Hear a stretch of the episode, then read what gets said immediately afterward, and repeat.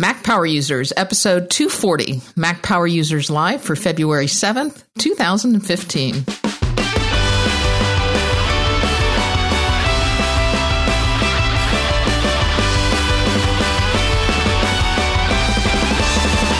Welcome back to a very special episode of the Mac Power Users podcast. It's David's birthday today. Happy birthday, David. Oh, when you said very special, I thought this might be the episode where I like take too many drugs or something, or find marijuana cigarettes. No, it's not that kind of episode of Mac Power Users. Okay. Well, thank you, Katie Floyd. It's very exciting. You know, I was telling a friend that it's like, oh, you got to record a podcast on your birthday. I'm like, I can't think of anything better, especially the live show with the audience. I love doing this stuff. This is great. So, yeah. It's exciting. And we should say that very special intro was by our good friend JF. Yeah. Who sent that just for you. What a nice guy. Yeah. So, it is funny, on my birthday, I don't want to get all hippie, but, I really feel like Max Barkey saved my life in a lot of ways, because I was just like some guy, and now I have this great, people I can talk to and this community. I mean, we are just, both of us, I think we're just so lucky. I don't know how we pulled this off, but it's great. Yeah, it's wonderful. Oh, and JF's in the chat room today as well. Awesome. So hello to everybody in the chat room. We've got a great show for you today. Lots of feedback. But we're going to get started with a workflow guest. Bonni is here to join us. Hello. Yeah. And Bonni, you're going to have to pronounce your last name for me. Oh, yes, absolutely. It is Stachowiak. And it comes from a Polish family. And that is love when you take that last name. Yeah. At the grocery store, I've actually been called Sasquatch before. That was my favorite mispronunciation. That's mean. Wow, that's rough. Well, welcome, Bonni. And we will give a nod to your husband, Dave, who I know helped a little bit getting the audio set up here. But David and Bonni, you guys have actually had a chance to meet in real life a little bit. Yeah, I mean, Bonni and Dave, her husband, are locals, and we hang out together. We actually every Tuesday morning we bowl together. There's a local bowling alley. Really? Okay, yeah. Good. Bonni is she's a heck of a bowler. Absolutely. I need what do they call those railings, those guards, what do they call it? The bumpers, the bumper bowling. I need the bumpers. Yep. And sometimes I even get the little thing you put the ball in, it wheels down, just because I just don't feel like, mailing it in. But Bonni, man, she's really good. Well, Bonni, when you're not bumper bowling with Dave and David Sparks, what do you do in real life? Well, I am a professor of business and management at a small liberal arts college out here in Orange County, California. It's called Vanguard University. And it was funny, 'cause Bonni and I actually, we have met. And that's when she first told me that. She said, I'm a professor of business, which I'm like, okay, I get that. And then she said, at a liberal arts school. And I'm like, that must be fun, because you're really bringing something to the students that's not really their wheelhouse, right? Well, and what it really translates into, which is wonderful, is that I get to focus on teaching. My focus is not on research as it is at larger institutions. I get to focus on teaching, and I love getting to walk by students' side when they're discovering what it is they want to do and starting to get some identification of their skills. It's really fun. And also, Bonni, you're a geek. I am a geek. Which is why you're here. And you had sent in this great workflow that you're doing. So, and I know we have a lot of educators listening to the show, both in higher education and even just like elementary school, high school. So let's just dig in. Tell us what you're up to. Well, one of the things that happens, and this workflow works for grading, which I'll be talking about, but it also works for exchanging feedback in the business context too. And what happens with grading, or when we ask somebody in the business world to give us feedback, is it can be kind of a sensitive process. We can be somewhat vulnerable. So with grading, I wanted to help my students and my colleagues when they asked me for feedback. I wanted to have there be as little of miscommunication as possible. And when we only have our words to see, it's hard because they can be really misconstrued. So I wanted to be able to show, here's what I'm talking about, and here's how you could make that better. Here's what was really strong about this part. And they love being able to hear my voice. So I started experimenting with workflows that would allow them to hear my voice and see their work at the same time. So I decided to experiment with screencasting. And I'm thinking about doing some research on it, because anecdotally, I hear so much from students saying, I love getting to hear your voice. And it seems to kind of lower their sense of uncomfortableness with getting feedback. And in fact, there was a study recently, it's actually going to be released any day now, of 126 students. And that study showed that the students in that research found that video feedback was more real, authentic, and honest. Although I thought it was kind of funny because they also said it was awkward with the eye contact with the professor. And anyone who does work in front of a webcam, it's kind of weird to be looking at the webcam, but also trying to look at the person who's talking. So I think screencasting is the best of all worlds. You know, when you think about text as a form of communication, it lacks a lot of context, and it's very easy, especially when it's someone who has authority over you, like a teacher or a boss, to read text and put a ugly voice or context to it that's not appropriate. I mean, it even happens just between people every day when they send each other text messages. You know, you can send somebody a joke and really offend them because they don't understand the context of the joke or the delivery. Like maybe you're being ironic and they don't understand. So I can see why this would really be helpful for students. Now, so how are you going about doing it? What applications are you using? Well, when I first started doing it, and I actually heard about this on your show, I went right away with Tapes, and that's at usetapes.com, but there'll be a link in the show notes. Yep. And that application, it lived up to its promise. It's easy. It's fast. You record a screencast quickly just by dragging an area of your screen that you want to record. And as soon as you're done, it copies it to the clipboard and it's ready to paste. So I thought that... Go ahead. I thought that was my go-to, except that it has a storage limitation, and they don't really pronounce it very heavily on their website when you go to buy it, so I didn't know it, but it's 60 minutes per month. Oh, which for most people, for most people, that's plenty. But for my case, it's just not enough. Yeah, because I tell you, 90+% of the time I'm using that app. I use it quite a bit to send like bug reports to developers saying, hey, this isn't quite working. Here's an example. But for little, tech support things to people who send me stuff, they write into Mac Power Users, hey, how did you do this? I say, okay, well, here's a quick clip of how I did it. But yeah, 60 minutes per month. If you're doing a lot of screencasting, you're going to run into that. I kept hitting that limit, and I tweeted back and forth with them, and they just don't have a business model yet to go beyond that. So I started to experiment with ScreenFlow, and you've talked about ScreenFlow on your show too. It's got extensive features. In fact, you could even have a video of yourself doing a picture-in-picture while you showed it. So there's a lot of upside there, but it's so complex and it takes too much time to produce each little segment. So what I finally landed on was TechSmith's Snagit. Okay. And Snagit's great because if you're in a university or in a business, it's on a Mac and on a PC. So if you wanted to have this as a solution for multiple people giving feedback, it would allow you to have it on both platforms. And it's great because it's sort of like Tapes in the sense of you just click a button to record, drag what part of your screen you want to record, and you're off and running. And then you just click one button where you want to upload it. And I was actually using Google Drive because I thought that was one of my only options. And just last night I discovered the little ... button I can upload to Dropbox too. They've got Dropbox, Evernote, YouTube. Yeah, it's great. And the only downside to using Snagit versus Tapes is that you have to wait until it uploads the full thing, until you get that link automatically copied in your clipboard. So it does take a little bit of time. But what I do in the meantime is I have a text expander snippet that I've built, and that brings it up where I can, as soon as it does copy in the link of the screencasted feedback, I can paste it into a fill-in snippet. And then I also copy a link from the Dropbox folder that has the tracked changes on their Word document with my comments in there, and also a highlighted and filled in PDF rubric. And I use PDF Pen to add annotations into a rubric and highlight things and things like that.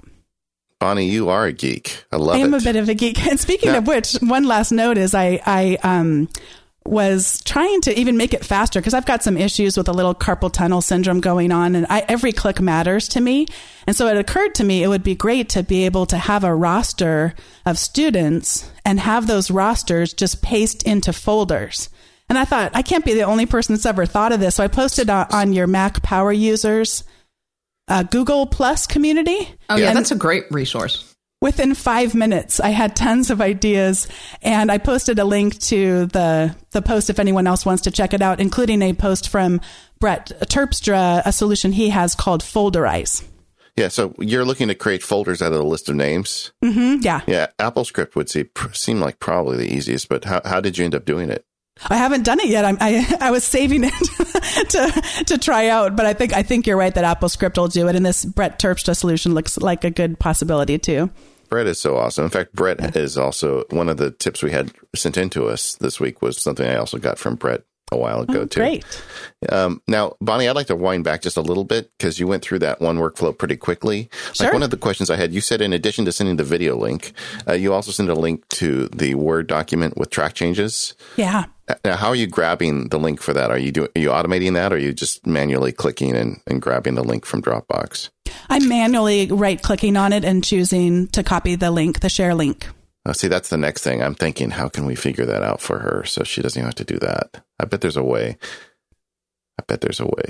Anyway, I'll have to think about that. We'll have a solution in our inbox. One of our listeners has already thought of it and is right now banging his head against a dashboard in a car, saying, "Come on, Sparks, you should do this." But pull over, email us. Yeah, don't do it while you're driving, and we'll send the solution on to Bonni. Or even just what is it? Ask MPU, send it in. You can do a tweet with the hashtag Ask MPU. In fact, we got a couple of those later in the show. All right. Well, Bonni, that's great. And so now how are your students reacting to this professor that she's so smart about the technology where all the other professors aren't? I mean, does it scare them? I would imagine it scares them a little bit, a little intimidating. This is where you see a pretty big generation gap. So I do teach occasionally in a doctoral program, sometimes with people that are older than me. I'm in my 40s. And that to them, it's always kind of this is all too big for me. And I try to change the mindset because yes, I've been in technology for a while, but there's always people that are so far beyond me. But if you just go incrementally, a little bit at a time and say, well, this is taking up too much time. I wonder if there's another way to do it.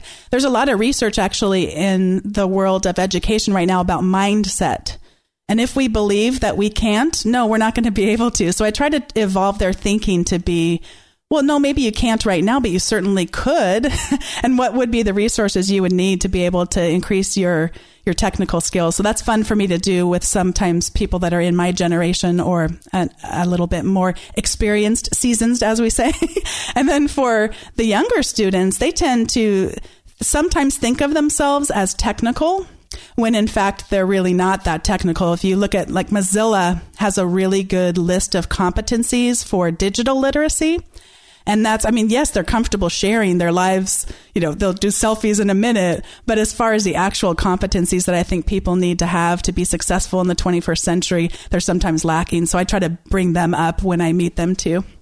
And, Bonni, you just nailed the entire purpose of the Mac Power Users. We try to start sometimes with a little bit of basics, but by the end of it, our listeners are super geeks and we love it. One last thing I'm thinking is now, you can't put it on YouTube or something because this is comments between a teacher and a student. You don't want it out there.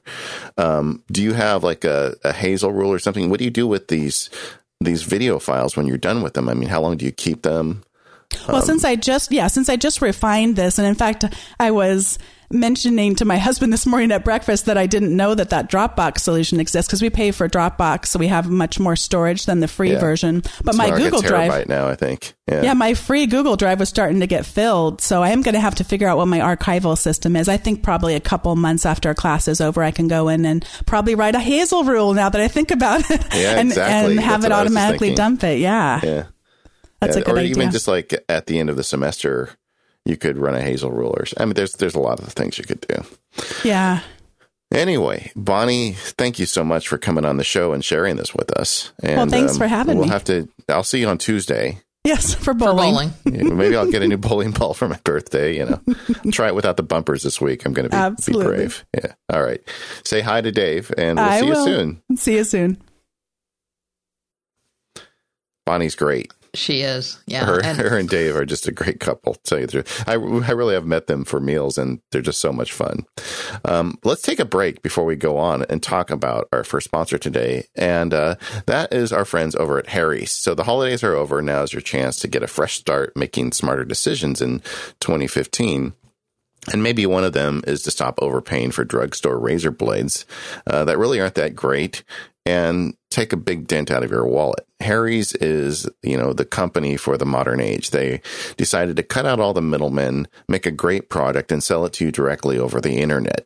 So make the switch to Harry's. They're high-quality German-engineered blades that are crafted for sharpness and precision. They literally just went and bought the factory in Germany. They found the people making the right stuff, and they bought it, so they cut that piece out of the transaction. And as a result, they're able to sell them for half the price of big-name drugstore brands. I mean, there's a reason why when you go to the drugstore to buy razors, they got to go to like a locked vault to get them because they charge so much. And this is free shipping straight to your door. Once you sign up for Harry's, like you can get into the monthly program. They just mail it to you automatically, or you get them as you need them. It was started by two guys that are passionate about creating a better shaving experience.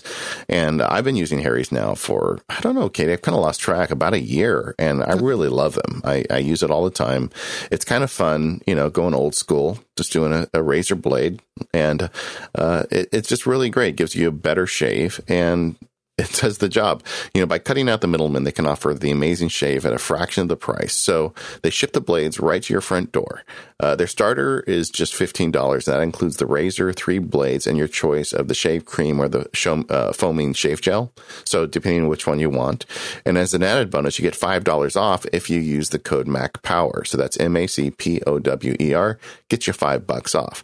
After using that code, you can get an entire month's worth of shaving for just $10, and you can support our show, which we very much appreciate. The shipping is free and the satisfaction is guaranteed. So go over to harrys.com now and check it out.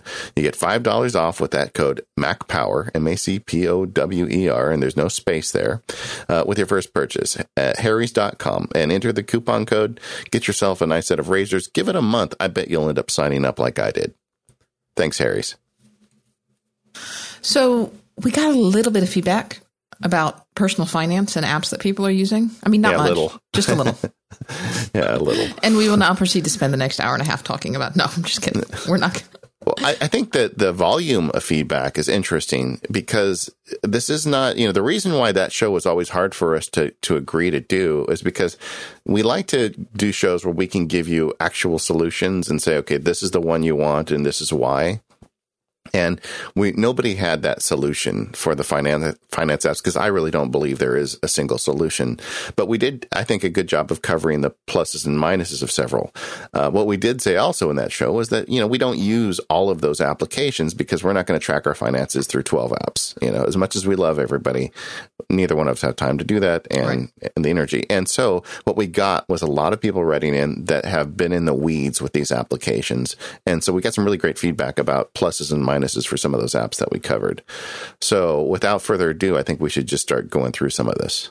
Yeah. And we got this feedback from a couple of people, but Lane wrote in to say, and something actually I did not know. So thank you people for raising this, that I use Quicken Essentials, and that we both discussed other applications, and a few downsides was that they did not allow for importing transactions from financial institutions.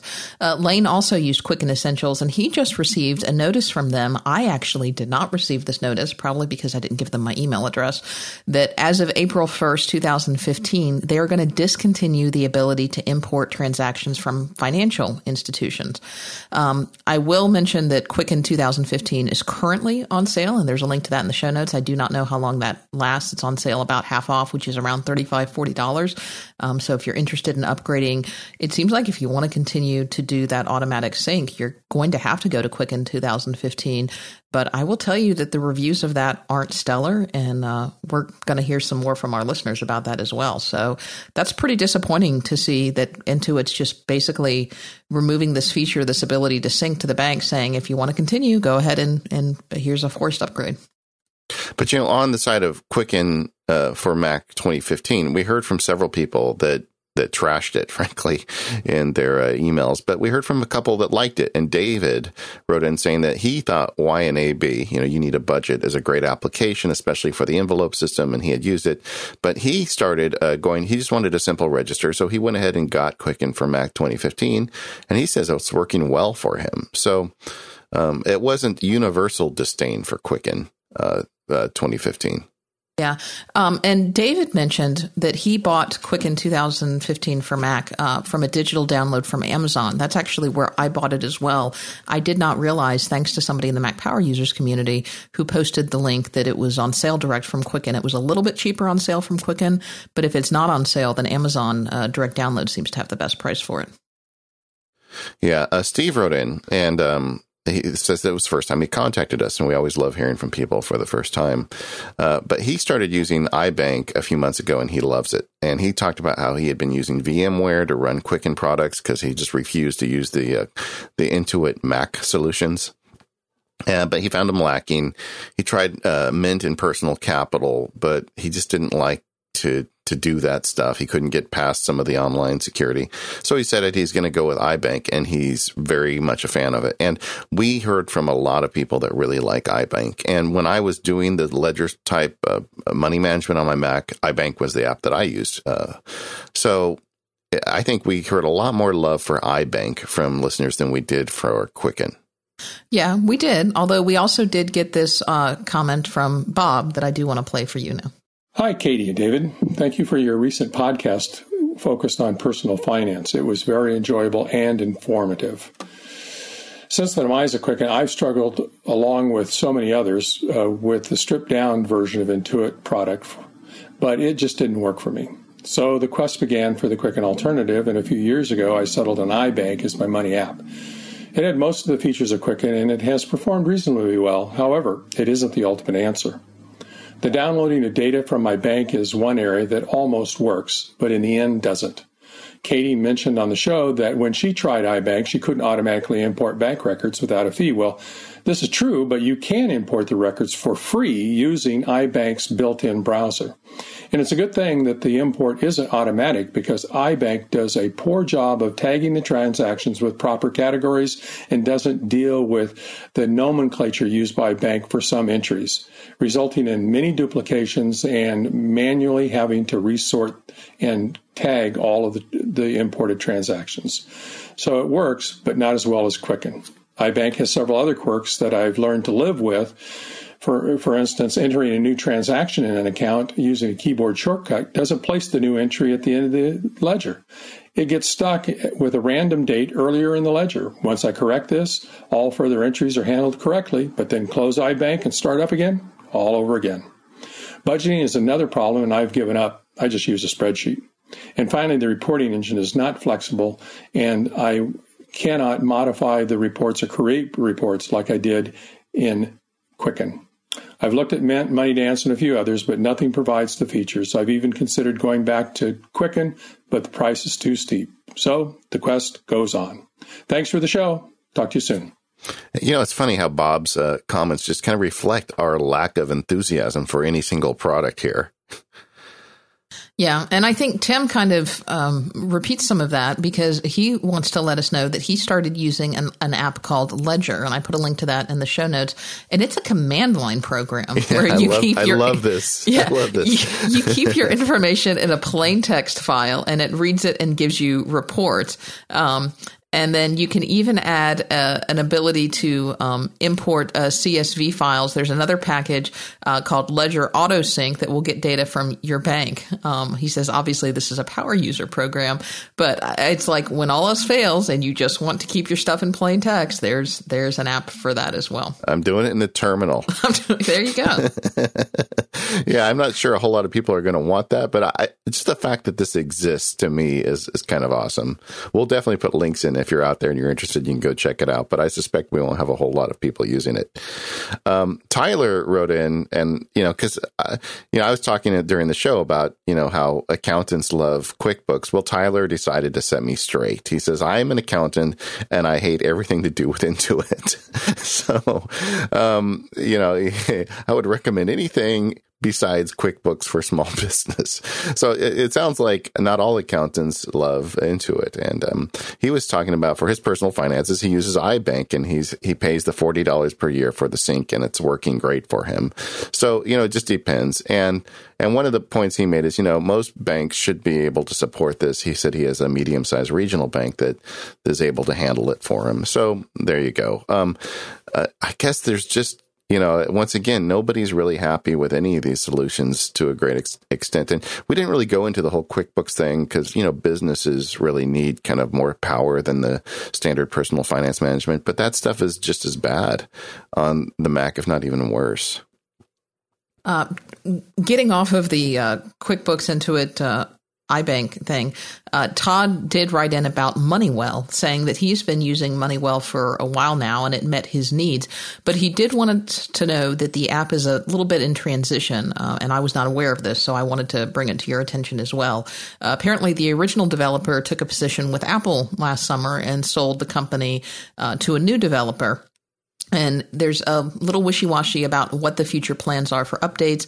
The new developer has said that they are going to work on it, and certainly we hope that it continues to be developed because obviously this is an area where people are still looking for a good solution, but we'll wait to see. Todd says he may switch back to iBank if MoneyWell stays stagnant, so we'll see about that.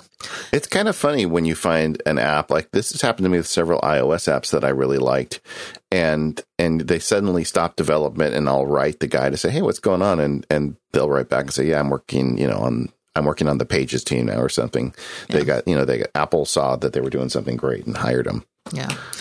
And then there's the YNAB folks, and a lot of love out there for YNAB. Let's hear a bit from Anna Marie. Hello, Katie and David. This is Anna Marie in Vermont. Thank you so much for what you do for Mac Power Users. So I wanted to say I was a little disappointed in the way you covered YNAB. I'm glad it made your list, but still, I go back with financial software to Quicken before 1992. I loved Quicken for a long time, and then gave it up when they gave us up. Have been wandering, trying out various programs ever since. Found YNAB about 8 months ago now, and I just love it because it is so Mac-friendly, and it behaves like you would expect a financial management piece of software to do.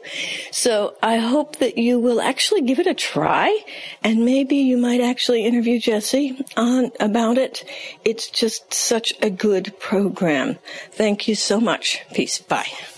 We also heard from Liz, who says a hearty amen to You Need a Budget. And she says her husband and her went through a financial course together and they wanted an envelope system. They picked this up, and she wrote at some length that it's just amazing. And she said, you know, you should really give it a try. And you know, Anna Marie and Liz were not alone. This is probably the of all the apps we talked about in terms of feedback, this one is the one that had the most positive, and I can't think of really any negative about it, except a few people who said they just didn't want to use the envelope system.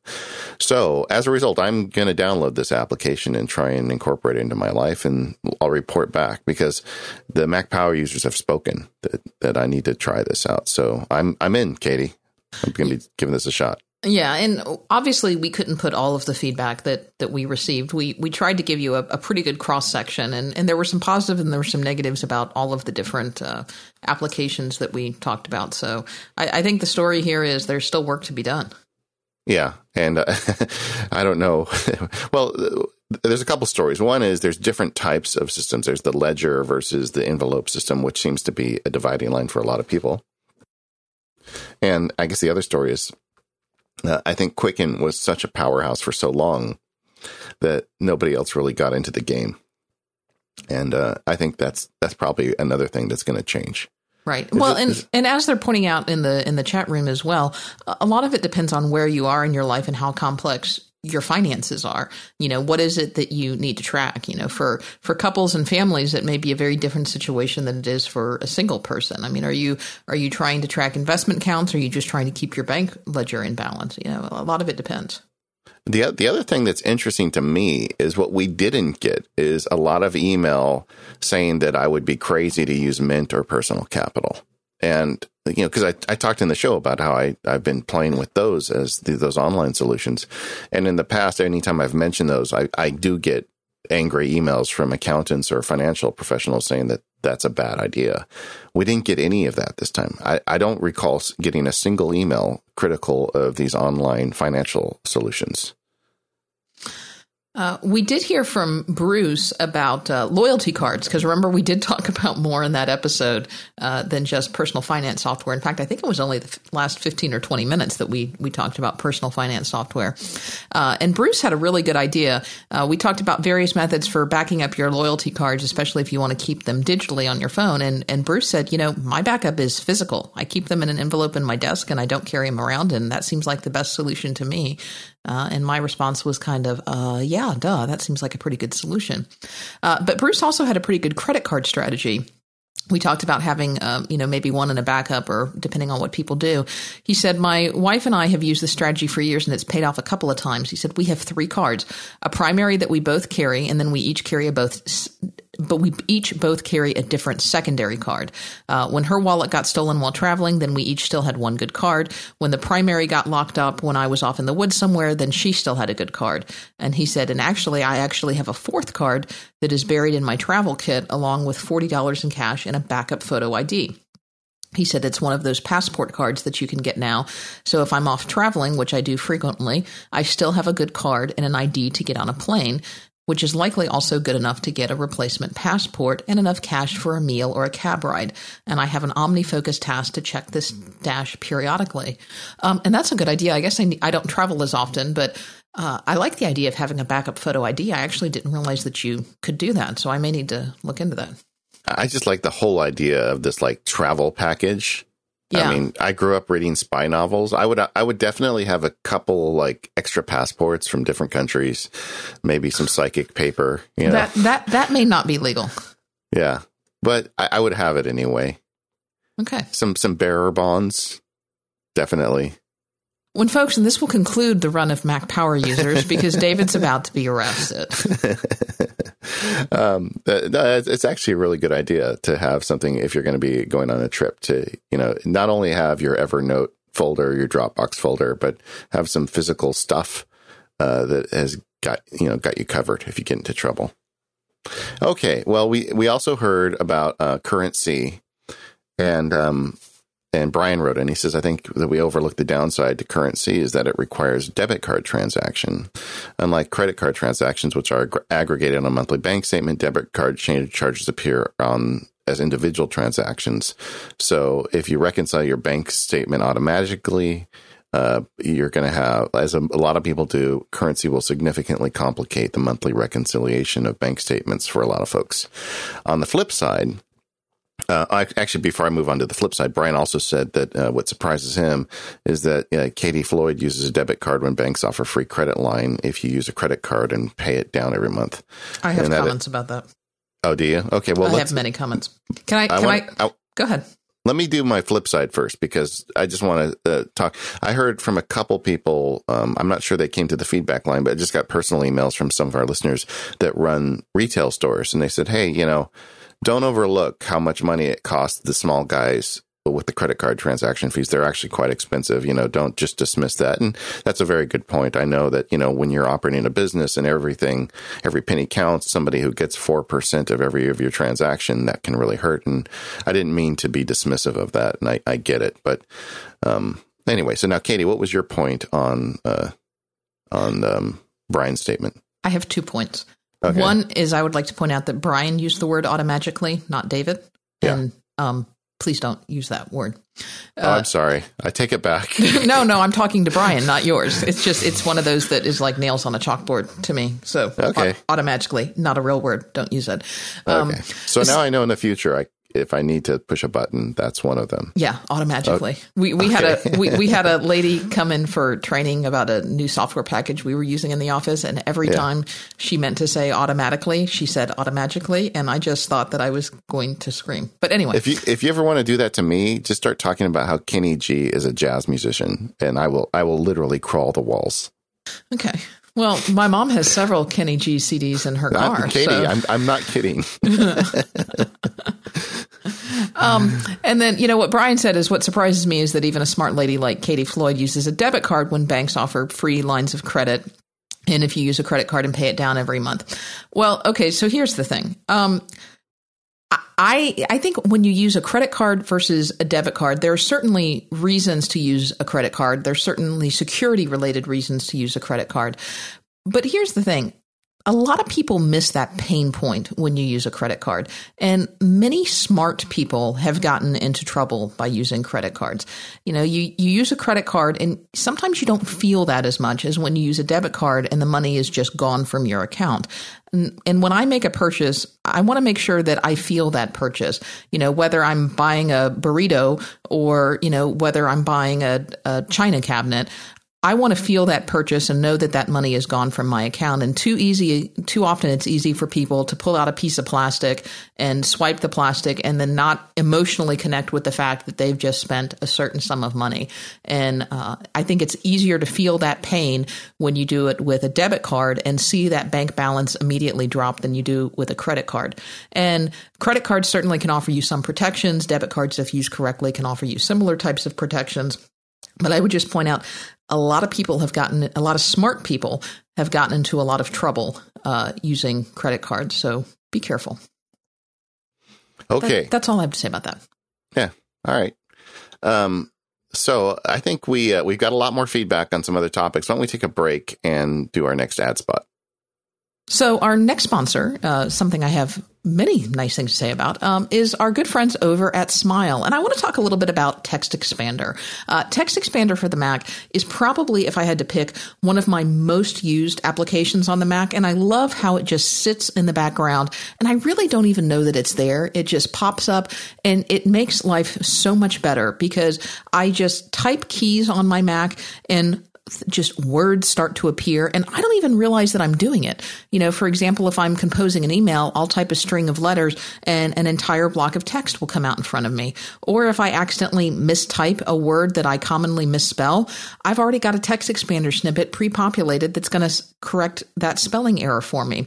And I really started to notice this when I was running in a VM at the office more frequently and was wondering, man, why is this not working? Why are words not coming out the way that I want them to come out? And why is this text not looking the way that I want to? And I realized Text Expander doesn't work on the PC. And so I had to install one of those Text Expander for Windows type apps over on the PC side and have it sync up with Text Expander, and then life got so much better. But it just made me realize how much I've come to depend on Text Expander for Mac. It can do things with a few strokes of your keyboard, like insert standard greetings and text and signatures, including formatted text and pictures if you want to. You can save thousands of keystrokes by typing these short abbreviations and get these long snippets. And then you can even use more advanced snippets, so you can have fill-in fields and move your clipboard around and insert your clipboard and move the cursor. And all of these snippets sync through the magic of Dropbox. So you can use these snippets on multiple devices, like multiple Macs, or even on your iOS devices with their Text Expander Touch application. And then that's where the real magic starts to work. So you can go check it out and even get a free trial by going to smilesoftware.com/MPU. Text Expander for Mac is only $34.95, and on iOS it's only $4.99. So go download the free trial and it will just work wonders for you. So thank you to Smile for their longtime support of the show. We heard from an anonymous friend because we talked a bit about the show about, you know, charitable giving and saying, hey, you know, Apple will match employee donations. So if you're going to give some money to something like App Camp for Girls or whatever, you can make that happen. And that there's a bigger thing there. I mean, if you're going to do charitable giving, you should look if you're working for, you know, any company, if they'll match as well. I know that a lot of companies do that. Yeah. So this anonymous friend says that Apple will now match donations to App Camp for Girls. And so thank you for getting that set up. And so if you're an Apple, obviously this only works for Apple employees, but if you're an Apple employee. There's a surprising number of Apple employees that listen to this show. I was on the Apple campus and met a bunch of people. And, you know, it's funny. In my head, I think everybody that works at Apple already knows all this stuff and is like massive power users, but that's not really true. A lot of these people are trying to figure this stuff out just like the rest of us. Right. And then we got some feedback about our family tech support show, and I cannot believe that we missed this. So thank you, Sean, for helping us out. And let's hear from the embarrassing one. It is. If you want to know. I blame you, David. Okay. I'll take that. Hi, David and Katie. This is Sean. Just leaving you a message in regards to the product you were talking about to allow remote access to a Mac for maybe helping someone with tech support, et cetera, a family member. And I didn't hear anyone mention Apple's implementation for accessing a remote Mac through iMessage. Seemed like this was not talked about very much, and it seemed like it's a pretty easy way to do that. You have to have the new Yosemite operating system and iOS 8, but I've tried it out, and it actually works pretty well, where you can not only have someone just look at your screen, but you can actually go one level up and have give someone access to your Mac to do anything you want to do. And then if you happen to have QuickTime Pro installed, you can plug in your iOS device, and you could, I can't remember if you have the ability to share control, but you can basically show someone remotely an iOS device's screen, and you could basically give some directions as to at least how to, you know, access features or do something that they don't know how to do. So I just thought that this was worth mentioning. I love your show. Keep doing the good work. Thank you. Thanks, Sean. You know, I guess in my defense, this wasn't very good a few years ago, and I just hadn't gone back to look at it. And we got several pieces of feedback, you know, saying, hey guys, what the heck? How'd you miss that? And so I went and started using it. I tested out with my wife, and it is way better now. And it's built in. You don't have to buy anything. And I would almost say that's the first step for you if you're looking to do some remote, you know, help with a family member or a friend. Right. Well, first thing you do is you get them upgraded to Yosemite, and then boom, you've got it. You set yourself up as a contact, which you probably already are, and now you've got it. The one thing I will question is Sean mentioned, and if you weren't paying attention, you may have missed it at the end there, that with the new version of QuickTime in Yosemite, you can also share the screen of your iOS device. And he mentioned that was a QuickTime Pro feature. I'm not sure that it is. I think it may be built into all of QuickTime. Yeah, it works across QuickTime. Right. And I don't think you have the ability to control an iOS device, but where this is cool is that if you're trying to remotely help someone, you can view the screen of your iOS device using QuickTime on your Mac, and then have someone remote in and view your Mac. And so then they'll be able to see your iOS device screen and then talk you through whatever it is you're trying to do. I say scroll down and see that button that says it's a lot easier when you can see the screen at the same time the person, the recipient person can see it. Nathaniel wrote in about mypermissions.org. He said, listening to the show about auditing your online accounts and only using logins you feel comfortable with reminded him of mypermissions.org. It's a web service, but they also have an app for iOS and Android. He says it allows you to see who has access to your accounts, for example, Facebook, Twitter, LinkedIn, Google, and then it gives you the option to revoke access. I think that's a really good idea. You give access to so many different people for these accounts as you start using your computer.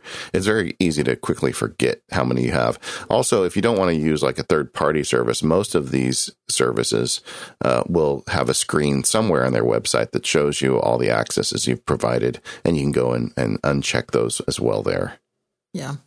And George, our friend George, who's been on the show a couple of times, wrote in and wanted to clarify File Vault. And I think it was the last MPU live show where someone was asking, is there any reason why I shouldn't use File Vault? And we're talking, of course, about File Vault 2, which has been around for the last several versions of the OS. And I knew as soon as I started rambling that I was going to get myself into trouble. But the point that I was trying to make is there's really at this point no reason, although asterisk, stay tuned in a minute, that you shouldn't use File Vault, because backup works, Time Machine works, making a clone works, all of these things work. And then I proceeded to tell you something about how File Vault encrypts and decrypts your drive when you log in. And George said, I just wanted to clarify the statement that Katie's made in the family tech support show that logging in does not actually decrypt the drive. It mounts it through an interface that allows you to live read the encrypted data as if it were unencrypted from within your logged in user session, but the drive itself remains encrypted the entire time. He says this is a subtle but important distinction, because since if you just cut off power, you would not be leaving the drive unencrypted. So, i.e., if you have a desktop Mac or if you have a laptop that runs out of power, then all of a sudden your drive will still be encrypted, so someone can't just start it back up and use your stuff. So that's an important distinction to know, but I still stand by from a practical standpoint. After the time that you log in, you're going to be using your Mac just as though it is unencrypted. So things like backups and functioning from an everyday standpoint are going to continue to work. Although Bill did raise an interesting question, saying that I've stated several times there's no reason not to use File Vault 2 on a Mac. But he said, suppose I've got a Mac server and I go away thinking that my File vaulted Mac will keep running, serving iTunes, email, etc. And while I'm away, the power goes out. Now, I've already checked the box in Energy Saver Preference Pane to reboot the Mac after a power failure. But when power returns and the Mac reboots, it won't get past the unlock screen and the OS will never load. As far as I can tell, there's no way to SSH remotely in or any way to get around this. Someone will have to be at the computer to enter the password. One option would perhaps be to turn off File Vault for the duration of a vacation or the time that I'm going to be away. But as long as the Mac is still password protected, I don't see a downside except the hassle of enabling and disabling File Vault every time I go away. So he got me there. Yeah, well, we found a reason. And, so George clarifies that File Vault's even better than I thought it was. For some reason, I don't know why I would think that it automatically decrypts the entire drive. Yeah. But here's one potential. So let me tell you how I get around that a little bit on my Mac with File Vault, my Mac mini server. I'm in Florida here, David. And as you realized from your brief vacation here that we have some lightning and some power outages. I put mine on a UPS and I've got enough juice in that UPS to run it for about 20 to 30 minutes without power. And I'll tell you that 99% of the time, that's enough to get me, that my Mac's not going to lose power and not be able to, it's that the power will be restored before the UPS runs out. So that gets me by almost all of the time. But if we did have an extended power outage where the UPS ran out and then my Mac ultimately ran out, then yes, I would be in that situation. I will say, though, that there is a way for newer Macs that you can, if you need to log in and restart a File Vault encrypted Mac. There's a terminal command to do that, but that doesn't help you if the Mac is actually dead. The flip side of Bill's comment is, if you don't leave it on and you leave your house, your data is unencrypted. So yeah. So I guess that's not something to discount. Yeah, you just got to weigh the pros and cons of it. I mean, yeah. if this is a server and all you're doing is serving iTunes, then maybe that's not that big of a deal. But if you're serving mail on it, I'm probably going to want it encrypted. I liked the next email we got from Christine. And this is just one of the reasons I love this show, is because our listeners, they're just, they're awesome. So we talked about OpenDNS, and my big thing in the family tech support show was OpenDNS is a way to put a wall up around the internet for my house. And so anybody in my house is not going to get to websites that I don't think are appropriate for kids, because I have a lot of kids in my house all the time. And so Christine said, well, I wanted to try it, but I was worried about the speed. So she went and found this app called NameBench that will conduct a speed test of your DNS service, your domain name. So I guess, just to back up a little bit for those people who don't remember, the internet is a bunch of numbers. MacSparky.com or MacPowerUsers.com is not how the internet identifies it. It identifies it as this set of numbers. And the domain name services are the place. It's like a phone book. And I'm sure George is going to write me about this as well. But basically, it's attaching a name, something.com, to a number. And that's the phone book. So when you type it in your browser or you search it, it can go find it. Well, generally, your cable company or your internet provider provides that service for you. OpenDNS is an open service that will also do it for you. But they have the added benefit that they screen out a lot of like pornography and other inappropriate website content, and you can turn this filter on. It's a free service, and you can make it a really strict filter or a liberal filter or no filter at all, and it just works. And because you're doing it at the domain name level, anybody on your Wi-Fi network, whether they're using an iPhone, an iPad, or a Mac, are not going to get to those sites. So as a parent, it's a big deal to me to have this. So getting back to Christine, she doesn't have any kids, but she wanted to see what the speed was like, and she compared it. And her location, she found it 10 to 15% slower than her cable company. And she said, well, what would you do in that case? I guess if I didn't have any children, I probably wouldn't bother with it. I don't know. I know there are some other advantages to OpenDNS, but to me, it's the you know, the nanny protection that's most important.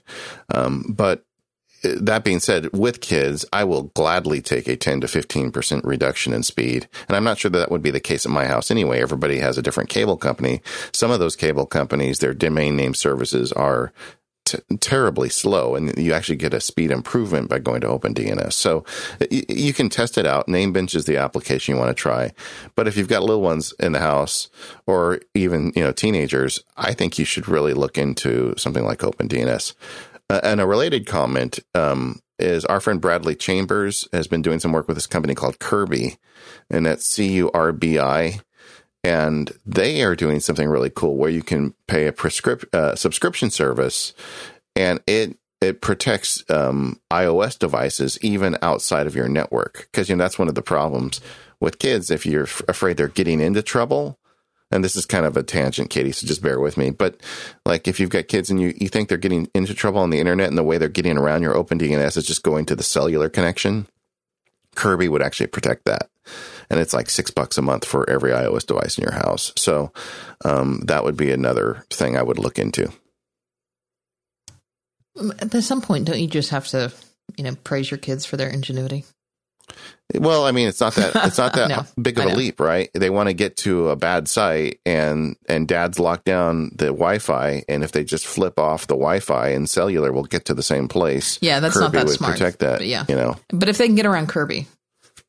Well, if they get around Curbi, then I guess, you know, have at it. You know? Let's see. We got a tip about PopClip. And this might be something that helped me, because this is one of the big reasons why I don't use PopClip. And Kyle wrote in about triggering PopClip from the keyboard. So PopClip is a little add-on that you can add to your Mac that, you know, when you do something on iOS and it, like, let's say, for example, you highlight some text and then something pops up that lets you copy or paste or define or whatever. PopClip does that on the Mac, and then gives you a whole ton of options. And again, our friend Brett Terpstra Drink has added a whole bunch of extensions to PopClip. But Kyle says, I noticed that you talked about PopClip and Keyboard Maestro as being two Mac apps that you value. He said, I would also tend to agree. However, one issue that I have with PopClip is that I had too many actions I wanted to use that I couldn't because I didn't want to take my hands off the keyboard and trigger it with the trackpad and mouse. What I've done is used a Keyboard Maestro macro to open PopClip using an AppleScript that's tell application PopClip to appear. And then all I have to do is hit my hotkey for triggering the PopClip macro, and then arrow the buttons to select the PopClip action I want. No mousing needed. Very cool. Yeah, you know, this is the one I was referring to earlier. Brett Terpstra wrote this up a while ago, and it's so obvious. So, but you wouldn't think about it. So there's an AppleScript command, and a lot of people say, oh, no, AppleScript, I don't want to program my computer. That sounds crazy. But this is a simple, like Katie said, she just dictated the entire AppleScript program. Tell application, open quote, PopClip, close quote, to appear. That's the command. So once you put that in, there's a lot of ways using something, you know, like Launch Bar, you can tie that to a keyboard combination, and then you get the ability to have PopClip without taking your hands off the keyboard. And then Brian wrote in with a tip about dictating to Fantastical, because Fantastical was another one of the apps that we mentioned in our 10 greatest apps for Mac Power Users. That we got a lot of feedback about that show. People seem to have really liked it.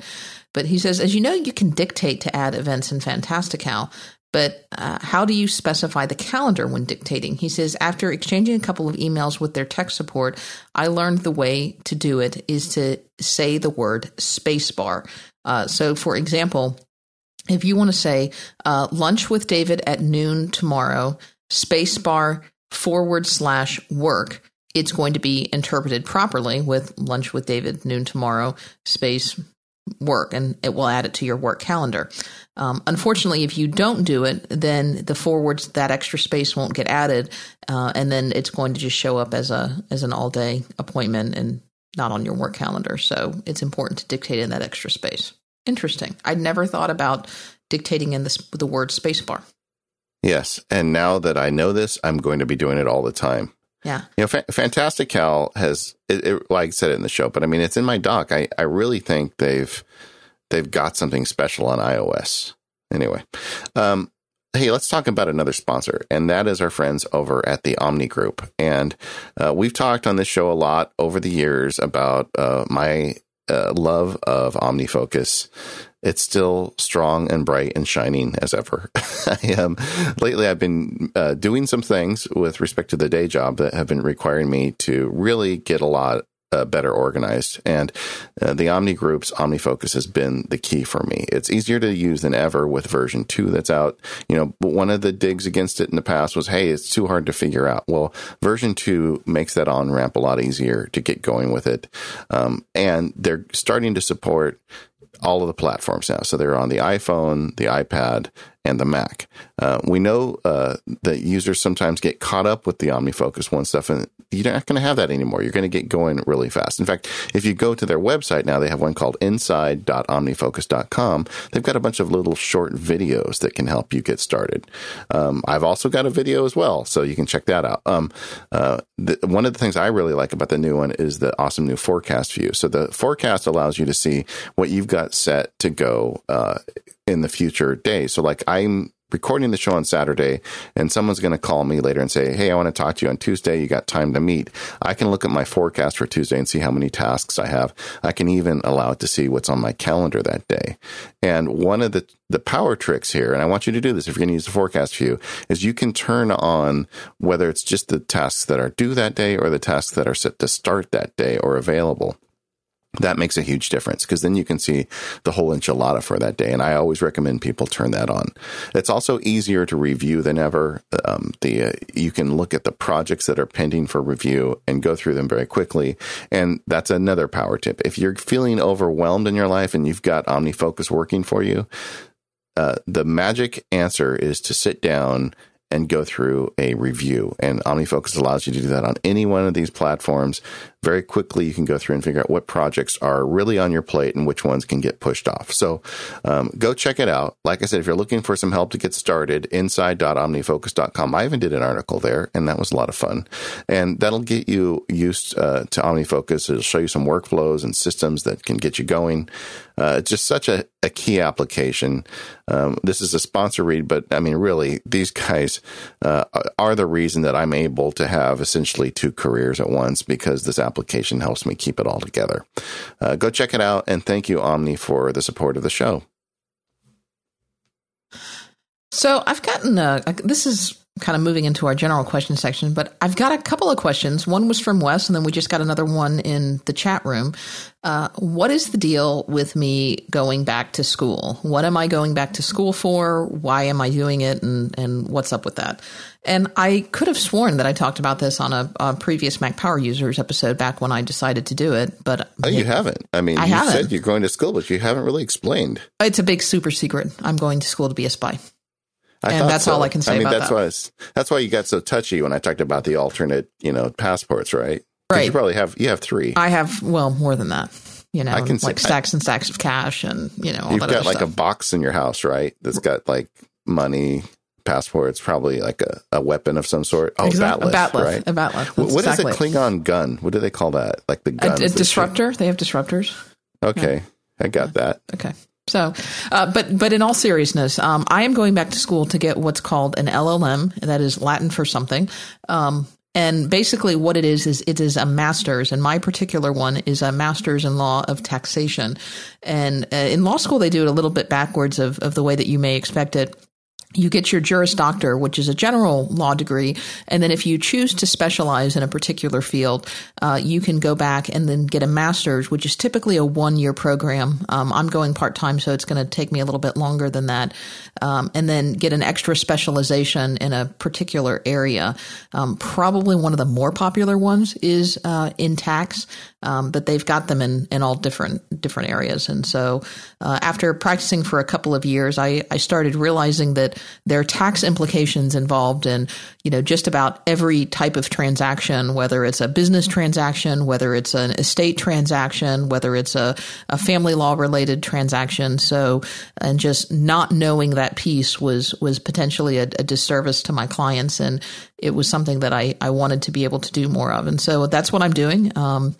And I should be done, I think, summer of 2016. And it's hard because I don't have any kind of tax or financial or accounting background. I've been a litigator my whole career. And so they're talking about cash method versus accrual accounting things and, you know, spreadsheets and balance sheets and all of this other stuff that I'm sitting here going, you know, I don't know how to do that, but, you know, I can, you know, file motions and talk to juries and do all of those other things. So it will be a unique skill set. And I'm planning on using it to do more high-end estate planning in my practice is what I plan to do with it. So that's the deal. Well, Katie, we're all rooting for you. Now, how much longer do you have left? You've been at it like one semester now, right? Summer of 2016 is likely. If I stay on track, that's when I'll be done. I think it's 26 or 28 credits. Well, it's pretty impressive that you're doing that. Yeah. And holding down a job and doing a podcast and all the other stuff you do. Yeah. It's been a lot, but one step at a time. All right. Sarah sent in an audio comment about ScanSnap. Hey, Katie and David, this is Sarah. I was wondering if you could go over the settings you use whenever you scan documents to either file them away or use them in the future. I recently scanned a textbook for school and used the highest settings available on my ScanSnap. Unfortunately, this turned my 400-page book into a 300-megabyte monstrosity of a PDF. I was wondering if you'd tell me what kind of settings you used, how you compress it, anything like that would be helpful. Thank you very much. Okay, well, that actually doesn't sound overly large for a book of that size to me. Well, but there's still a couple of things that you can do to compress it down and make your life a little bit easier. But still, running your textbook through, that's pretty cool. Yeah, I was looking at some of my older law books that I still want to have as reference, and I was looking at the bandsaw in my garage and thinking, I bet I could just saw the spine right off one of these things. I think I'm going to try that. I'll report back. Okay. But either way, also a listener wrote in and said that I think you can take it to like Staples and they'll do it for $1 or something. So maybe I would be silly. But so answering the question, you can set a lot of settings with a ScanSnap or frankly any scanner that you're using in terms of there's an image quality setting in the scanning tab of the Fujitsu. So you can set it as low as 150 dots per inch. Or 300 DPI with black and white if you're going to do books. So you take the color out of it up to 1200. So obviously, if you use fewer dots, the file is smaller. Another thing you can do is adjust the optical character recognition. But if you're going to do a book, I would think you would want to have the OCR so you could search it. What are some of the other things you do? Well, I think when you're scanning a textbook, you probably don't need to have very high DPI. So I would move that slider. I've got that slider by default set about in the middle. You can probably move it down towards the lower end. And it's something that I think you should experiment with a couple of pages at a time and see how it affects things. The other thing is you don't need to be scanning in color. And sometimes the ScanSnap will automatically scan in color if it sees, you know, maybe you've done some highlighting in that book. And it sees that, oh, you've got yellow on this page or you've got green or pink on this page. This is a color page. I'm going to go ahead and scan this in color for you. Instead, or even as something as silly as like they put the page number in blue. Right. Like the whole book page is black. The page number is blue. And now the size of the scan just jumped monumentally. Right. And so if you don't need color, go ahead and scan it in grayscale or black and white. And again, experiment with a couple of scans to see, you know, what is the size difference of a black and white versus a grayscale scan? What is the readability difference of that? I agree with David. I would keep the OCR on. We did have a suggestion in the chat room to consider breaking them up by chapters. And I like that idea because especially for textbooks, many times the professors jump around and do chapter here, chapter there, and there may be many chapters of that textbook that you don't read at all. So you can probably save some space by just loading up the actual chapters that you're going to use. And then maybe you can always combine those chapters later. There's a very easy automator action that you can use or just drag and drop to combine those chapters if you ever wanted to preserve the whole book. I would also throw a reference into Brooks Duncan's Brooke Brooks Duncan's website. Did I say that right? Yeah. DocumentSnap.com, because he's gone through a whole series of different ways that you can configure and set up your ScanSnap settings for optimal results. Yeah. And just to pile on that point, if you're using a ScanSnap, and I know this is true for other scanners as well, they have different profiles. So you can have like a profile for textbooks that has some lower settings, but OCR turned on. And then maybe you've got another profile for scanning a photo, or a profile for scanning your kid's artwork where you always want to get the color. So it's not that hard to set those profiles up in the application itself. And once you get that figured out, then you can use the best, you know, the best settings for whatever you're doing at the click of a mouse. So those are a couple things you may want to try, but I think experimentation is also good. We got Neil wrote in and said, "Hey, what's the schedule for Mac Power Users? I like regular releases, and so do we. So we our schedule is the show. Really, it's dated for Monday, but we try to get it out the Sunday night before. We know a lot of people like it for drive time, so that always we like to have it out Sunday night. The only fly in the ointment is these live shows, because it's a fifth show, and we didn't want to put in a separate feed because we thought we'd just keep them all together. And that comes out in the middle of the week on following the first Saturday of every month." Yep. There you go. That's how it works. Henry wrote in about email attachments and what to do with them. And I guess, David, you made a comment in a previous show that says for many email attachments, you just leave them in the mail database. Is that true? Yeah. I mean, and that was kind of in passing. Like if I get something that's got like a receipt attached for it or whatever, I mean, I wrote a book on paperless, so you know I'm saving that somewhere. And maybe you go to Evernote or Dropbox or whatever your system is. But, you know, sometimes just little silly attachments get attached to emails that get sent to me, and I don't really have a reason to archive or keep them. I just leave them in the mail application. Yeah. Henry pointed out, and I agree, that you do need to be careful with leaving attachments in the email application because, number one, that's going to bloat the size of your email database, and maybe you care, maybe you don't. But sometimes those attachments do get corrupted, and if for whatever reason you lose access to that email database, you may also lose access to that attachment. So I think the advice here is if it's an attachment that you need or you may ever need again, my practice, and I think probably best practice, is at the time you get that email and you process that email, you also should process those attachments. Yeah, I think that. And I think the statement I made that Henry was relating to, I probably wasn't clear enough about that, because the stuff I don't really care about, I just leave it in mail. If it's something important, I save it. Yeah. There's also a feature, by the way, I'll just point out, where you can remove attachments from mail. So if you're finding that your attachments are taking up a large space and there are attachments that you don't need, you can do that. Yeah, there's a setting in the mail application, and there's a lot of ways to do that. Another nice setting is if some of these services will automatically save it, like our friends at SaneBox can yank attachments out and put it in Dropbox for you as they come in. So there's a lot of solutions to that problem. Scott wrote in about antivirus. So, Katie, should we dive into antivirus? I think we should, because we get this question a lot. You know, Scott says, "I'm a relatively new Mac user. And I'd like to know your virus malware app recommendations. No OS is perfect. And given that many attacks happen through browsers now, I'd like to know the best app that protects these attacks for the Mac. And I'm a little tired of hearing folks tell me that I don't need it on the Mac and believe that they are somewhat delusional." Okay. Couple things that I'd like to point out here. One, I'm a little ear. Okay. I had an issue. My dad was looking 2 weeks ago for an amortization spreadsheet. You know how you can Google and someone has done like an amortization spreadsheet for Excel? Amortization, whatever. Yeah. That you can tax expert. Yeah. That you can, one of those things. We haven't gotten there yet. That you can download and whatever, and a template that you can install into Excel. And he clicked and downloaded that, and it downloaded some funky app for his Mac that launched itself into the login items.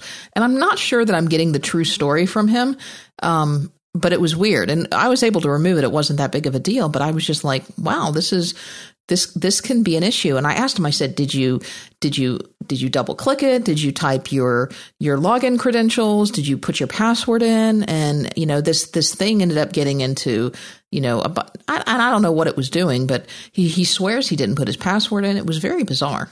It's funny you mentioned that, Katie, because just like a week ago, one of my daughter's friends came over, and everybody knows that they have a Mac problem. They come see Sam's dad, and she said, I had a virus, so I had to, fix it. And I'm like, well, what did you do? And so she was traveling around the internet somewhere, and a pop-up came in her Safari browser, says, you have a virus, press this to fix the problem. And of course, she downloaded and installed an application, and I was able to remove it, and we got things fixed. But I think a lot of people fall into that trap. And even like, the message from Scott, I almost think I need a Text Expander snippet for this, because everybody who comes over from the PC, they want to know which virus software to install and which defrag tool they need, because it's just been so ingrained to them over the years. An antivirus software, let's be clear, is not going to help you if you accidentally download something and install it on your Mac. Okay. I mean, that's something that you've actively done. I mean, it may find it after the fact and say, hey, you've downloaded this and it's here on your Mac, but it's not going to stop you from doing that. So what's your recommendation to Scott? All right. Because he's tired of people telling him don't use any software. My recommendation to Scott is not to use any antivirus software. There are some things that you can do. My recommendation to Scott is you probably at this point, and I'm going to say at this point, do not want an antivirus software that's going to be very aggressive about going out and trying to run a bunch of things and log in and try to auto protect you, because in my experience, it's one of those things where the antivirus software are typically worse than whatever virus you may accidentally download. So if you want to run some kind of antivirus software, what I typically recommend is you run something that's more passive. What I personally use is I use ClamXAV. I use the version from the Mac App Store. You can get a version. I put a link in the show notes, the one that's not from the Mac App Store. And it has something called the Sentry, which will do some kind of auto detection on particular folders. So you can set it to look at your download folder. But I think anything that goes out and is trying to actively monitor the websites that you're visiting or the things that you download and does all of this auto run stuff, that you're going to find that that's just going to slow down your Mac and be more of a nuisance than the virus that you may get by doing something. And it's likely not going to protect you from most of what you're going to get, which are things that you're going to download yourself. I think that you can do some things to try to protect yourself. I think installing OpenDNS is going to be one of those things, because it's going to protect you from some of these questionable sites.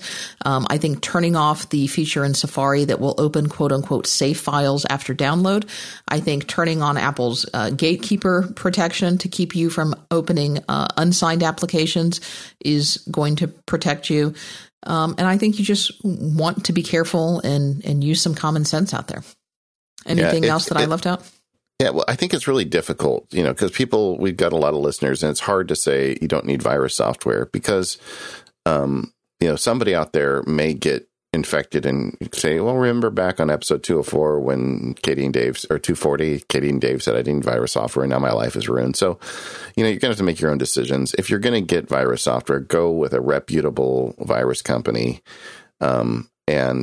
But Katie's right. I haven't run it on my computers for years, and I'm very careful about what I do on my Mac. But I have not seen the need. Maybe there'll be a day when there is a need.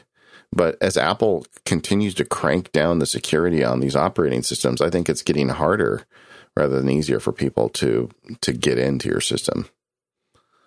I mean, we all want to complain about, like in the App Store, a lot of our developer friends are having trouble because they want to put features that just they can't do anymore because Apple's erected all these sandboxing rules. And it's a pain. And as Mac Power Users, we want the ability for our applications to talk to each other.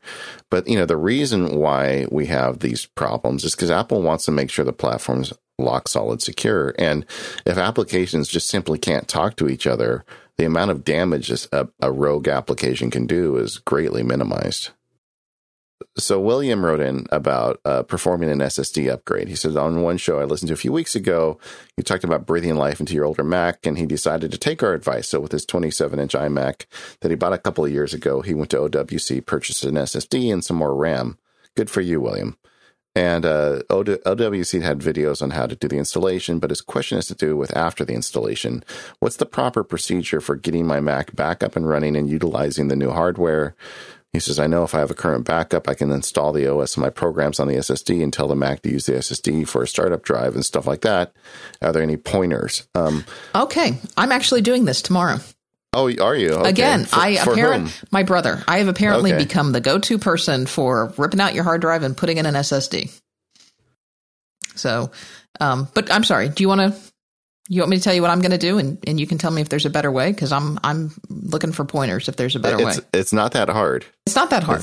Let me tell you what I recommended that my brother start to do and the process that we're going to follow. So he went out and he bought one of those 512 Crucials that have been on sale recently. OWC also makes great SSDs. So the process that I told him is number one, you want to make sure that you have several good backups of your Mac. I gave my brother a gift subscription to Backblaze, so I told him to make sure that that was up to date. He also runs Time Machine on an external hard drive, so he wants to make sure those are good and up to date.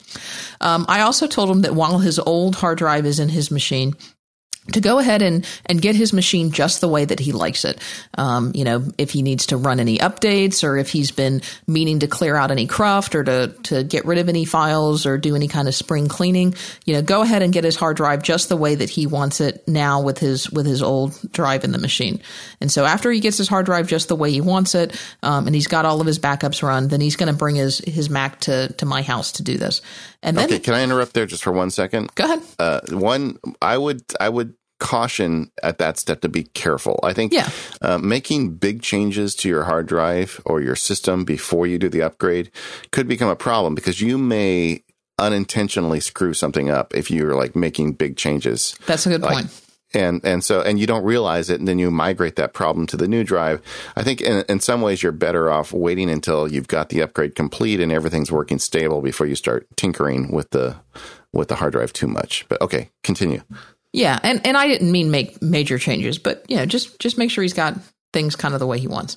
And then, so he's going to bring his hard drive over. After he's done all this, he's going to bring his hard drive over to my house. And then the last thing that we're going to do is I've got an external enclosure, and we're going to put his SSD in the external enclosure, or you could also do this with one of these, drive connection kits where you can put your drive in the toaster or hook it up with wires. And we are going to do a clone, and you can do that with many utilities like Super Duper or Carbon Copy Cloner. You can even do it with Disk Utility. And we're going to do a clone of his internal drive to the SSD before we put it in his computer. And on that one, I would just say don't use Disk Utility. Use Carbon Copy Cloner or Super Duper. Yeah. And actually, Super Duper, the trial version of Super Duper, will let you do a clone, although you should pay the guy for it because it's great software. And that we're going to do, and we're not going to use his computer. It's going to probably take a couple of hours based on the amount of data that he has and the fact that he only has USB 2. But we're going to let his computer sit. We're probably going to I'm going to make him buy me dinner, although I probably will end up buying because that's the way that it works. But we're going to, make a Super Duper backup, run out and go get a bite to eat, let it run, and then come back.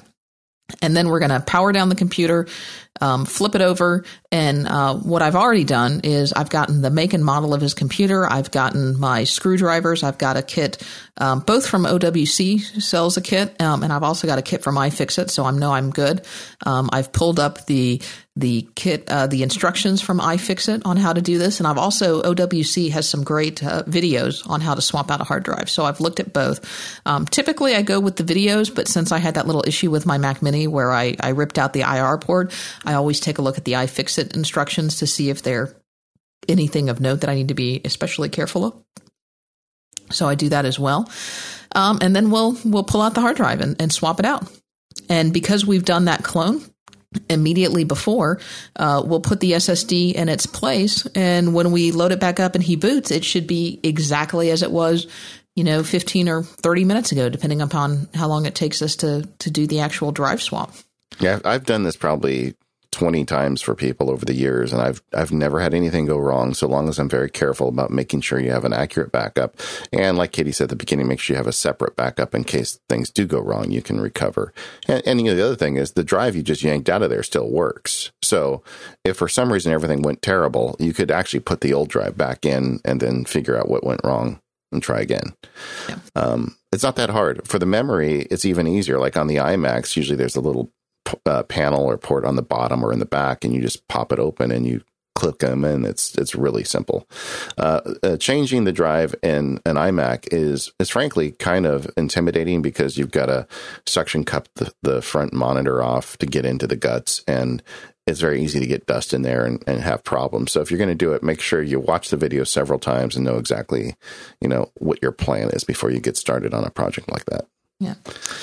So Roger wrote in, he actually tweeted and used the hashtag AskMPU.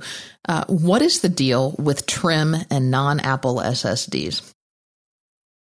So I will start this off by saying this will not be a comprehensive answer. If you want a comprehensive answer, you could probably go listen to ATP where they talked about it. And then the Mac Geek Gab podcast also talked about this as well.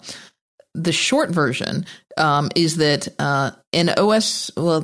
the short version is that there's a technology called Trim that Apple supports natively in their SSDs. And what that is it's kind of a way of leveling wear and tear on SSD hard drives, because SSDs have a limited lifespan. There are only so many read and writes that you're going to be able to get from the SSD. And this is a very rough overview. Please don't write in and tell me that I've gotten this wrong. I'm just trying to get the big picture laid down here. On that note, I mean, traditionally with a computer spinning drive, like I mentioned earlier, everybody wants to defrag it. You want to get the blocks together. So a defragmentation would literally rewrite the entire hard drive to make it more, ideal. But with an SSD, you're actually at that point, you're reducing the lifespan of the unit because you're doing extra reads and writes that aren't necessary. So that's why this Trim technology kind of came to be. Right. And many third-party drive manufacturers, such as I believe OWC and I think Crucial, check your drive manufacturer and the make and model of your drive, have already built in Trim support at the low level of the drive itself. So although Apple only supports Trim at the software level on their Apple hard drives or SSD drives, many hardware manufacturers support it at the drive level on their drives, and you don't actually have to worry about it. For people who wanted software Trim support on their hard drives, there was a very popular third-party utility called Trim Enabler that was free that many people used with their third-party SSDs when they put a third-party SSD in their Mac. Well, in OS 10.10 Yosemite, Apple introduced a new security feature called some kind of code signing, where it would actually look at the kernel extension in Mac OS X, and basically it would look to see that if all the drivers in the system were unaltered by a third party that was approved by Apple. And this made it impossible for Trim Enabler to work, because the way that Trim Enabler worked is it was a third-party extension that had to be loaded at the beginning. And I may be getting some of the details wrong about this, but what you need to know, and I'll put a link in the show notes that explain this from Trim Enabler's point of view, is that based on the current security policies in 10.10 Yosemite, Trim Enabler cannot work with 10.10 Yosemite. And in fact, if you try to turn it on, you're going to have some big problems with your Mac actually not booting, and you'll get the big prohibitory sign when you try to turn it on. So be aware of that. There's ways to fix this if you do get it, and there's a link again to this in the show notes. It's not anything that the developer can do to support this. This is something that Apple has added. So then the question has become, oh my gosh, Trim Enabler is not supported. Can I use this third-party SSD without Trim Enabler in my Mac? And the short answer to this is yes. I really wouldn't worry about it. Again, most of these drives have some kind of Trim support built in at the base drive level. I have been using third-party SSDs in my Mac without Trim Enabler, for long before and probably long after. And I haven't noticed any degradation. I mean, is it possible that years and years and years from now that not using software-based Trim support may at some point impact negatively the life of my SSD? It's possible, but my guess is that will be long after I've finished using, the useful life of this Mac and this SSD up. So I really think that this is a non-issue. Yeah, I agree. How's that? All right. So short version. It's okay. Non-issues. I think sometimes as computer users, especially if we've been using computers a long time, we feel this manic need to like get in and fiddle with at the utility level. And I think a lot of times we can do more damage than good, or at least no good, and spend a lot of our time and money. So spend your time getting better at the work you're doing and finding ways to automate that than worrying about exactly how trim your SSD is. Yeah. Well, we've got a few more listener workflows and tips, but before we do, I want to take a brief moment to talk about our last sponsor for this episode, and that is our friends over at Transporter. And, you know, if you've been listening to podcasts for a while, you've probably heard us talk about Transporter. You know, Transporter is a device for creating your own private cloud, and you can use it to sync files and folders between your Macs, PCs, and iOS devices. And using Transporter to sync files between these devices means you can easily create an offsite backup solution. I've got a Transporter sitting here in my home office that I keep files on, including using their nifty sync technology. Transporter has a copy of all of my documents because it can keep copies of my documents folder. And then I actually took a second Transporter, and I've got a second Transporter that I keep in the guest bedroom at my parents' house, plugged into their Ethernet network. So all of those files are being duplicated over to their network as well. So it's a great way to have my own cloud backup of all of my data. And so I can also use the Transporter to share Mac Power Users files, because those are big files that David and I share back and forth with our editor. And the developers at Connected Data have been pretty busy lately adding new functionality to Transporters, probably since the last time we talked to you. They've added new functionality. And a couple of big ones have been versions. So Transporter now will say versions of files, and they do it about once a minute. So with this capability, you can restore a file from an older version and see previous versions of the files. Now, it only saves the changes between versions, so you're not using up a huge amount of space. Also new with the latest version of Transporter, you have read-only folders. This is a new type of folder that's been added, so you can share files with others, but make sure that they can't accidentally mess you up by changing or deleting files in it. Camera uploads for iOS has been around, but they've made some improvements to it. You can upload copies of photos and videos from your phone or your tablet using geofencing, so that you can automatically upload whenever you connect to your home Wi-Fi network. And now you can view thumbnails of those images in the iOS app. And if you're a business customer, you should check out the Transporter Genesis for their business environments. And Connected Data has launched and is now shipping a brand new system for businesses. So if your business needs a cloud solution for file syncing and sharing on hardware that it controls, Transporter Genesis might be right for you. So if you've got a business, you can even take one out for a free evaluation. So you want to contact them to see if this might be a solution for you. Listeners to Mac Power Users can save 10% off their purchase of a Transporter up to $35 on either the Transporter or the Transporter Sync model by using code MPU10 when you buy at filetransporterstore.com. Transporters come in models anywhere from the Transporter Sync, where you add your own drive, to 500 gigabyte, 1 terabyte, and 2 terabyte capacities, with prices ranging between $159 and $349. But you can save 10% off of that using our code MPU10. So thanks to our friends over at Transporter for their support of Mac Power Users. We got some great listener workflows and audio comments, and I thought we'd just put them together. Yeah. So let's play a couple of those. All right. Here's Tim. Hi, Katie and David. Last week I had an automation breakthrough. I routinely get emails from various people around my company with reports or other documents attached. Some are daily, some are weekly, and some are monthly. I read most of these, but the long-term need is archival, so I can come back and look at these for reference. Examples of these are team meeting minutes, daily sales reports, and weekly financial reports.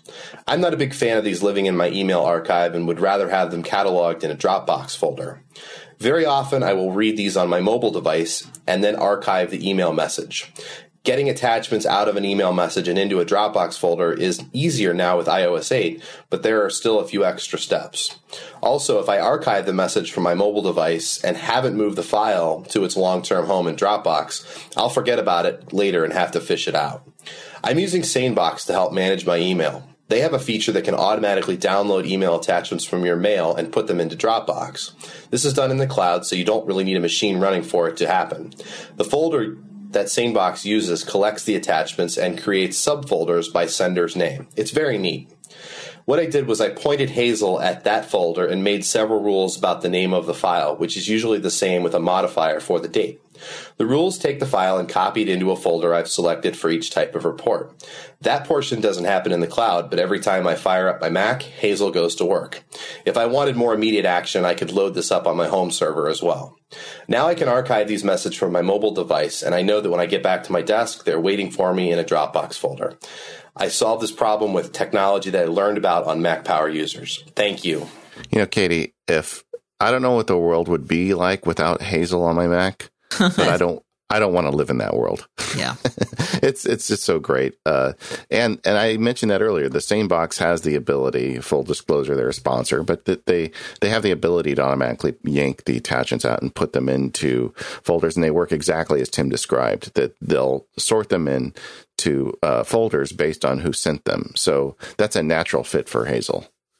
You know, just to follow that folder. And then I don't know if I'd copy them or move them. Tim is copying them. I would be more even tempted just to move them to a permanent location. And that way I don't have to keep two copies of it on my Dropbox. Mike wrote in about Nuke and Pave for older Macs. Or he called in, I guess.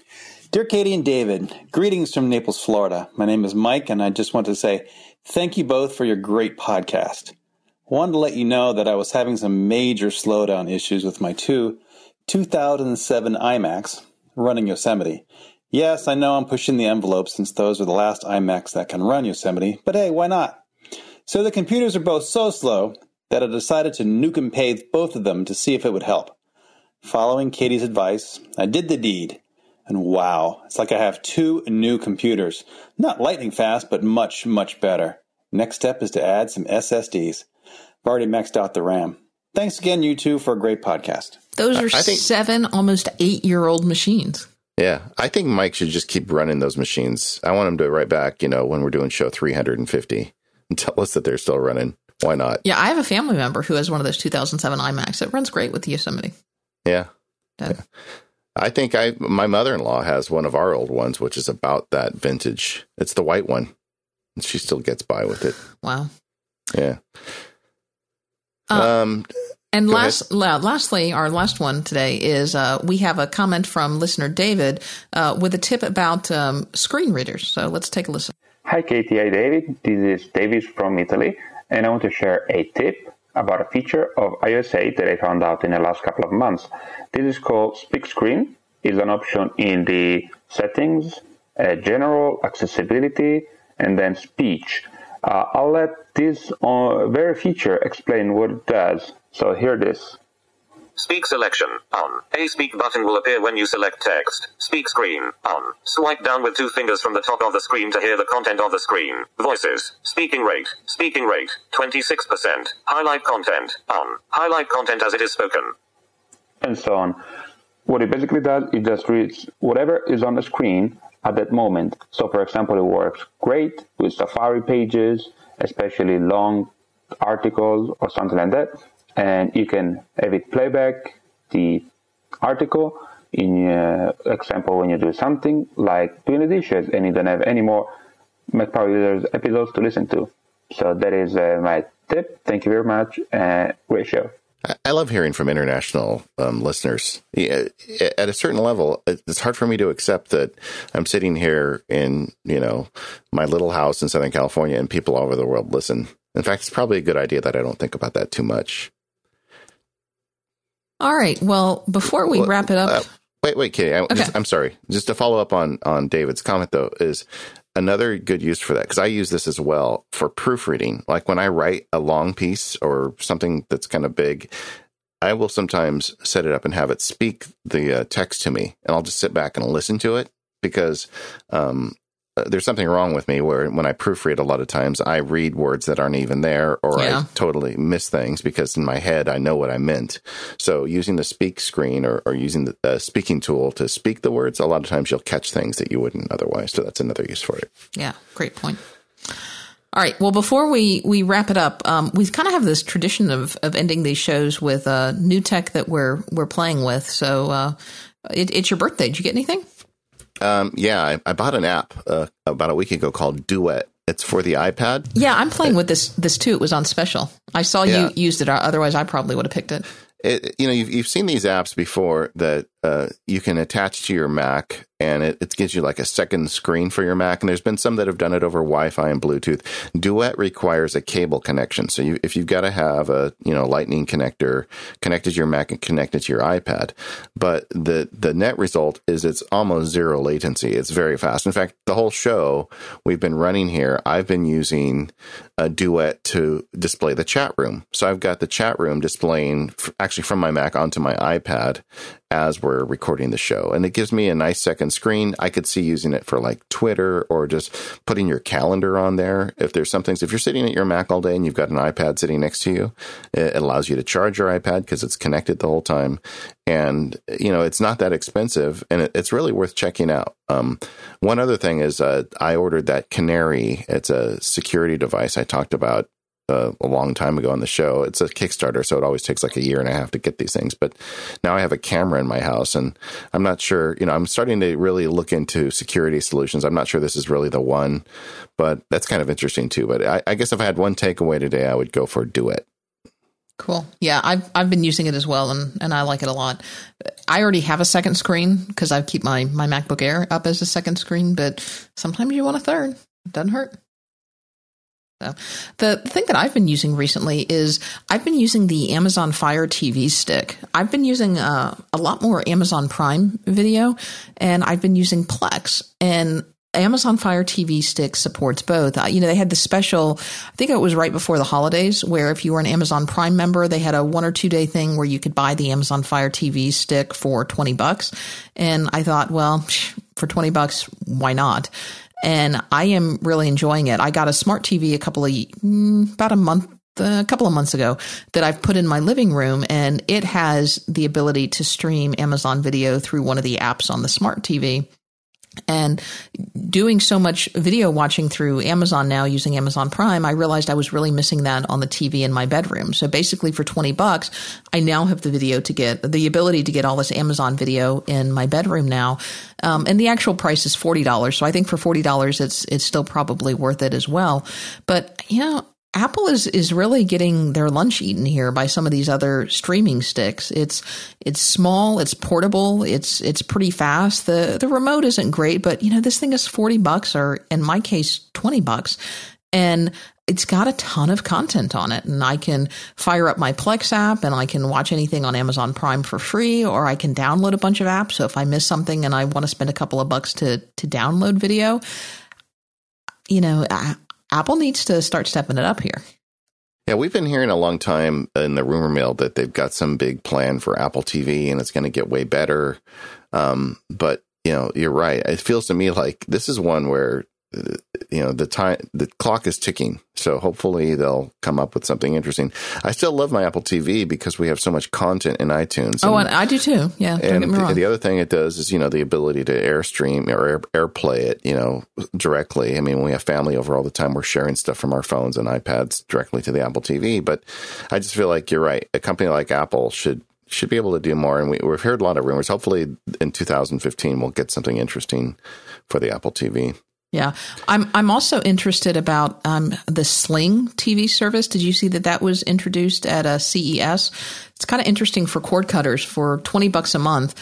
And I don't particularly care for the channels that it offers, but you're going to be able to get, I think it's 10 channels, including some ESPN and some HGTV and CNN that you're going to be able to basically watch live. Bradley Chambers, I saw, just got a subscription to it.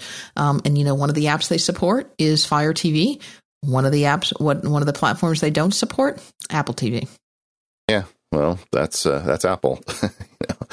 But, I still have some hope that we'll get something cool for the Apple TV because we use it so often. Yeah. I also this is getting to the point where I've got an older TV. We only have 2 HDMI ports on our TV. And I guess at some point we'll have to look into that. But it's getting to the point where you can get 2 or 3 of these things, really. I mean, you don't have to pick one.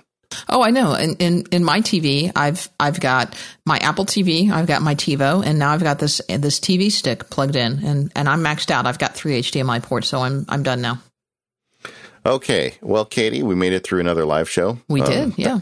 It was a lot of fun. Thanks to everybody for the feedback. You know, looking back, all the great feedback we get every month, I'm really happy with this live show format. And looking at our poll results, it looks like everybody else is pretty happy with it too. So we're going to keep doing it. And we will see you next month on the first Saturday of the month in March, whenever that is. Yeah. Thanks to our sponsors for this episode, Harry's, Smile, Omni, and Transporter. And you can find links to everything we talked about in this episode at our website at macpowerusers.com or at the 5x5 site at 5x5.tv/MPU. Thanks to everybody who came in the chat room today. You guys make the show better. And we will see you all next week.